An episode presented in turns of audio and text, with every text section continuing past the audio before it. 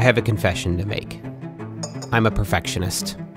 I know, I know, you probably would have never guessed it. The borderline obsessive compulsive minimalist that tried on 25 different t shirts until he found the best fit is a perfectionist? Color me surprised. But here's the thing I don't see my perfectionism as a weakness. Today, when people talk about perfectionism, it's almost exclusively used in the pejorative sense. It's something that you need to overcome in order to create your best work or ideal life. But if you've ever been called a perfectionist, it might actually be a good thing. In fact, that's often where our genius comes from. You just have to be careful because it can also hold you back in the worst way possible. This video is sponsored by Squarespace. I'll talk more about them later. Being a perfectionist has helped me throughout my life. It's one of the reasons why I was able to build a successful freelance business, why my YouTube channel took off, and how I've created a life where I'm fulfilled but also constantly challenged. But if I'm being honest, it wasn't always like this. There was definitely a much younger and inexperienced Matt that let perfectionism get the best of him, resulting in projects that failed to launch or never got off the ground. So I want to talk about how we can harness our perfectionist tendencies for good but first, it's important to understand why we often get it so wrong. So, when it comes to perfectionism, a 2017 study revealed that there are actually two different types. You might either be an adaptive perfectionist or a maladaptive perfectionist. Adaptive perfectionism is the healthy or useful type. People who fall into this category derive satisfaction from achievements made from intense effort and tolerate imperfections. But as we know, there's also a dark side to perfectionism. If you find yourself in a constant state of self criticism and self sabotage, you're likely a maladaptive perfectionist, and that's going to seriously hold you back. For many of us, that harsh inner critic is at the wheel of our perfectionism. It's the voice that tells us that if we're not able to do something perfectly, then we may as well not attempt it at all. Simply put, we use perfectionism often as an excuse. I'll start my business when the timing is just right. I'll only date someone if they're a perfect match. I'll publish my first book when every last detail lines up. We often hesitate to start something new because we're actually afraid. We're afraid of failing, saying something awkward, looking like a complete idiot, or all three at the same time. But this tendency to wait for perfectionism holds us back from growth and it robs us of opportunity. Enter the story of The Thief and the Cobbler. This animated film holds a Guinness World Record for the longest production time of any film, stretching from 1964 to 1993. It took over 29 years to complete. Behind the scenes was a talented yet painfully perfectionist animator by the name of Richard Williams, most famous for his work on Who Framed Roger Rabbit. The Thief and the Cobbler was set to be his magnum opus. Using complex animation techniques, it told the story of a lonely Arabian princess and a poor cobbler who fall in love while trying to retrieve magical orbs. Sound familiar? Are you looking at me? In the late 80s, Williams finally got funding from Warner Bros. to bring his vision to life, but there was a problem. Williams was so fixated on getting every intricate animation detail right that it sent him spiraling into a never ending loop of perfectionism. And I'm gonna do a masterpiece, I hope, if I can ever finish the thing. His ambitions for flawlessness drove the project well over timeline and budget, and Warner Bros. were forced to dump the film. The film was eventually taken over by another studio in 1993, and a cobbled together version was finally released with lackluster reviews and poor box office performance. It might have been because a very similar film was released one year earlier by Disney. Yes, it was Aladdin. Not only did it have a nearly identical storyline, characters, and setting, but it was also animated by some of Williams' former employees. Ouch. Now, in a way, The Thief and the Cobbler is a cult classic with an iconic legacy of its own, but it's also a precautionary tale of the danger of letting perfectionism hold you back. Now, if you're someone who constantly strives for perfection, it can be difficult to know where to draw the line. If I'm not aiming for perfection, then what the hell am I working towards? Well, there are four principles that have helped me out the most with everything from my creative work to my dating life. But before I share those lessons on how you can turn perfectionism into a strength, a quick word about Squarespace. They're my sponsor for this week's video. Let's say that you finally win your battle with perfectionism and decide to start a blog about you and your cat. So you go to Squarespace and fittingly grab the domain imperfect.com. Wait, what? It's taken? What the f? You you work so hard, you come up with a really good idea and no, it's okay. You were to get .com, but somebody already took it, and that's okay because we're fine with imperfection. .net. Next, you choose a template that fits the vibe of your blog. Something like this.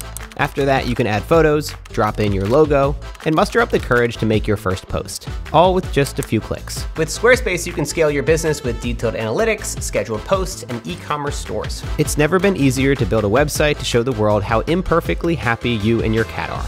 Visit squarespace.com today for a free trial, and when you're ready to launch, go to squarespace.com slash mattdavella to save 10% off your first purchase of a website or domain. When you support Squarespace by using the link in the description below, you're also supporting this channel. So thank you for considering.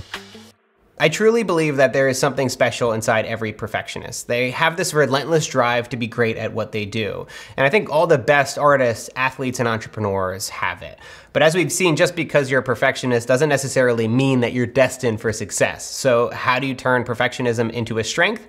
One thing that's helped me is to create realistic goals. If you haven't identified what done looks like, you'll never know when to stop. And you don't have to overcomplicate things either. It could be as simple as figuring out how to make your project or endeavor complete. If you want to run a marathon, instead of coming up with an ambitious time based goal of running it in four hours, you could just create a goal to finish the marathon. If you want to start meditating, instead of committing to doing it every day for 100 days straight, you could set the goal of meditating three days a week for a month. If you want to write a book, instead of trying to write all 75,000 words in a month, you could set out to write 2,000 words a day until you've written a book. Rather than endlessly pursuing an elusive standard of perfection, what if you actually focused on making the project complete?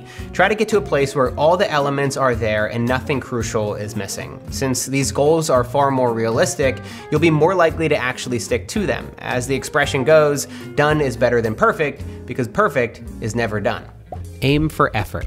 Shooting for perfection sets us up for failure because it's outside of our control. We can't control how skilled our competition is, what obstacles are going to arise, or how other people perceive our work. But what we can control is how much effort we put in. As my mom used to tell me growing up, just try your best, that's all you can do. Now that's wholesome as f- so if you're starting to put yourself out into the dating world, try to focus on the effort you put in, not the outcome, because you will get rejected a lot. You will go on dates that totally flop, and you'll get flaked and ghosted over and over again. I should know.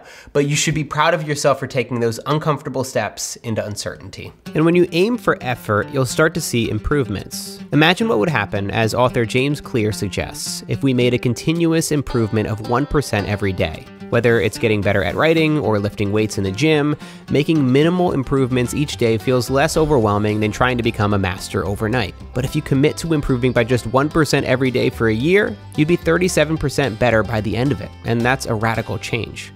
Stop at 90%. Letting go of perfectionism doesn't mean settling for second rate or sloppy work. It's possible to still have high standards for yourself, but there has to come a time when enough is enough. Consider the law of diminishing returns.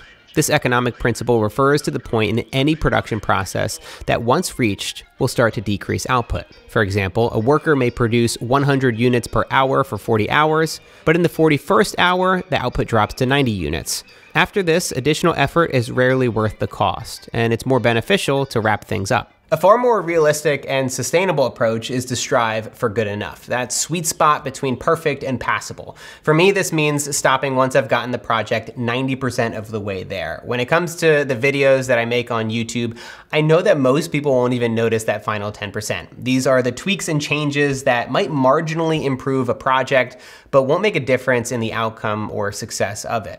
When I allow myself to let that 10% go, it means I accept the fact that I can't control every single last detail. Every transition won't be perfect. I might forget to color grade a clip, but that's okay if it helps me move the project forward. If you follow this strategy, you can still put things out into the world that you're proud of without paralyzing yourself in the pursuit of perfection.